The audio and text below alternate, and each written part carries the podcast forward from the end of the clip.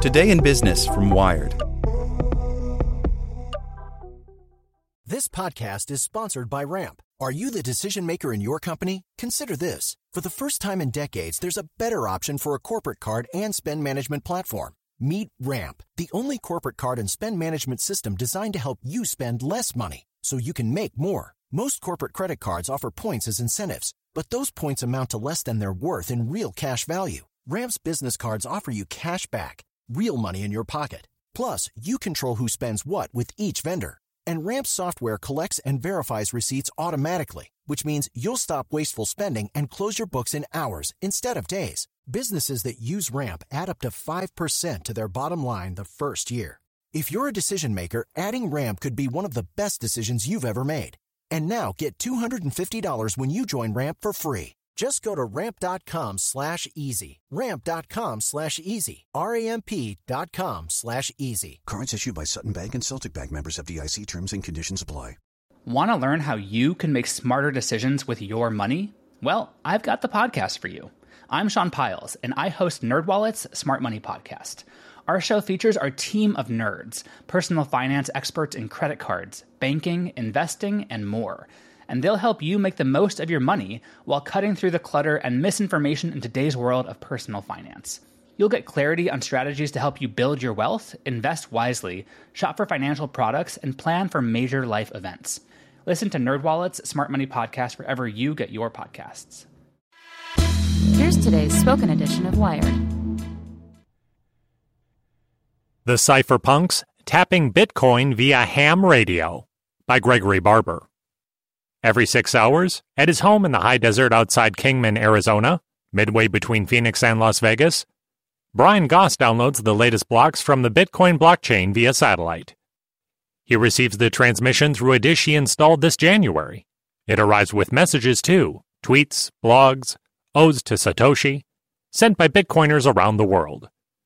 Goss rebroadcasts them to a radio device perched on his roof, in case the neighbors care to tune in. There's nothing wrong with Goss's terrestrial internet connection, he assures me. Kingman is not that remote. But if Bitcoin is truly digital gold, as he believes, contingencies are important. If the internet goes down, how else will you access your cash? For some, the trouble with Bitcoin, the internet's native currency, is the internet. Sure, Bitcoin may be decentralized, with copies of its ledger stored on computers all over the world, but is it really decentralized? If it relies on the pipes of your local internet provider? For those wary of tracking and censorship, analog signals through satellites and land based radio devices offer a welcome buffer from central control. Plus, if you believe that Bitcoin, which is again worth more than $10,000, is the right place to store your wealth, satellites offer the comfort of redundancy. The idea isn't totally irrational. Consider India, where officials recently proposed jailing people for 10 years for using Bitcoin. Or Egypt, where the government unplugged the internet in 2011.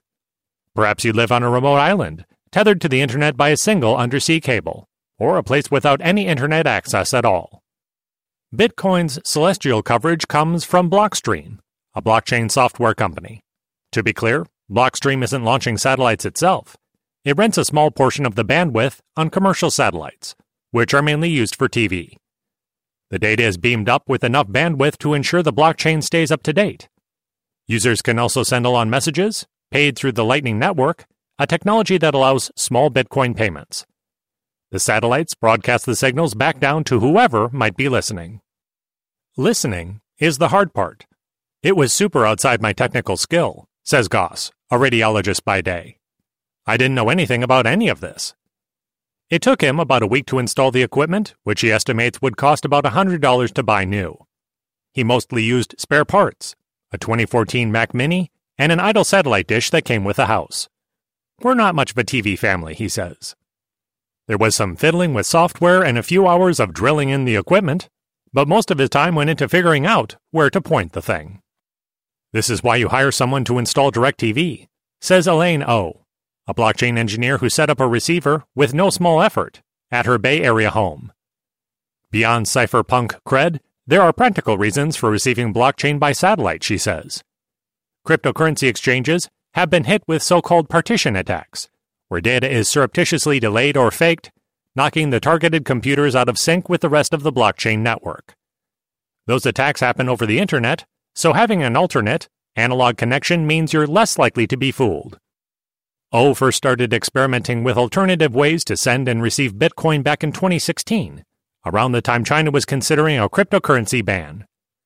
Recalling the difficulty the Soviets had jamming American radio transmissions, she and her colleague Nick Szabo, a well known digital currency researcher, devised a plan to bypass the Great Firewall by sending Bitcoin transactions via ham radio.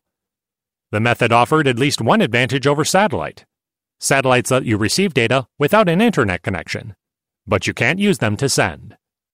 The Chinese ban never materialized, but in March, Ou was able to test out the concept sending a lightning payment over the airwaves to an engineer in Toronto. The process wasn't exactly seamless, she says. It required plenty of coordination over Twitter and Telegram to ensure they communicated across the same narrow band. And it's not much good for maintaining stable access to your digital hoard either. Low bandwidth means you can't transmit the data fast enough, so you'll end up falling behind the network as it updates. She says she'll stick with satellite for that. GoTenna, a startup known for making communication devices used in natural disasters, thinks it has an answer to the send and receive problem of satellites radio mesh networks, which work by relaying information over short distances from person to person. The company, which mainly deals with text messages, started supporting Bitcoin transactions last year, and it recently partnered with Blockstream to let people use GoTenna's device to rebroadcast the satellite data they receive. For now, Bitcoin is still kind of niche in the mesh networking community, says Richard Myers, who engineers decentralized applications for GoTenna. But the company is also exploring how Bitcoin could be used to incentivize people to build mesh networks in places with low connectivity. Basically, you'd get paid for forwarding somebody else's texts. For now, Goss is happily part of that niche. He tunes into the Blockstream dispatches from time to time there's a person who blasts out the news of the day, and a user in Eastern Europe transmits regular blogs. On the anniversary of the Tiananmen Square massacre, someone broadcast the Wikipedia article about the event, in case anyone in China was listening. Sometimes the messages are encrypted, seeking out a listener with the keys. It'd be a great thing for a spy, Goss muses. Plausible deniability. He does his part by broadcasting the messages down to the interstate, which is just within range of the GoTenna. Anyone driving by with a device set to listen will carry it with them to Vegas or Phoenix. For the most part, the conversation is idle and directionless, sporadic on its most active days, and entirely one sided. Why listen at all? Goss tells me about mining Bitcoin nine years ago when the cryptocurrency world was so small that his home desktop at times made up 1% or more of the computing power on the network. It was an era before massive Bitcoin mines, before billion dollar crypto funds, before a Facebook crypto coin.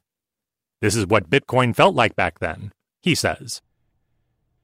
Step into the world of power, loyalty, and luck. I'm going to make him an offer he can't refuse. With family, cannolis, and spins mean everything. Now, you want to get mixed up in the family business. Introducing The Godfather at Chumbacasino.com. Test your luck in the shadowy world of The Godfather slot. Someday. I will call upon you to do a service for me. Play the Godfather now at ChumbaCasino.com. Welcome to the family. No purchase necessary. VGW Group. Void where prohibited by law. 18 plus. Terms and conditions apply.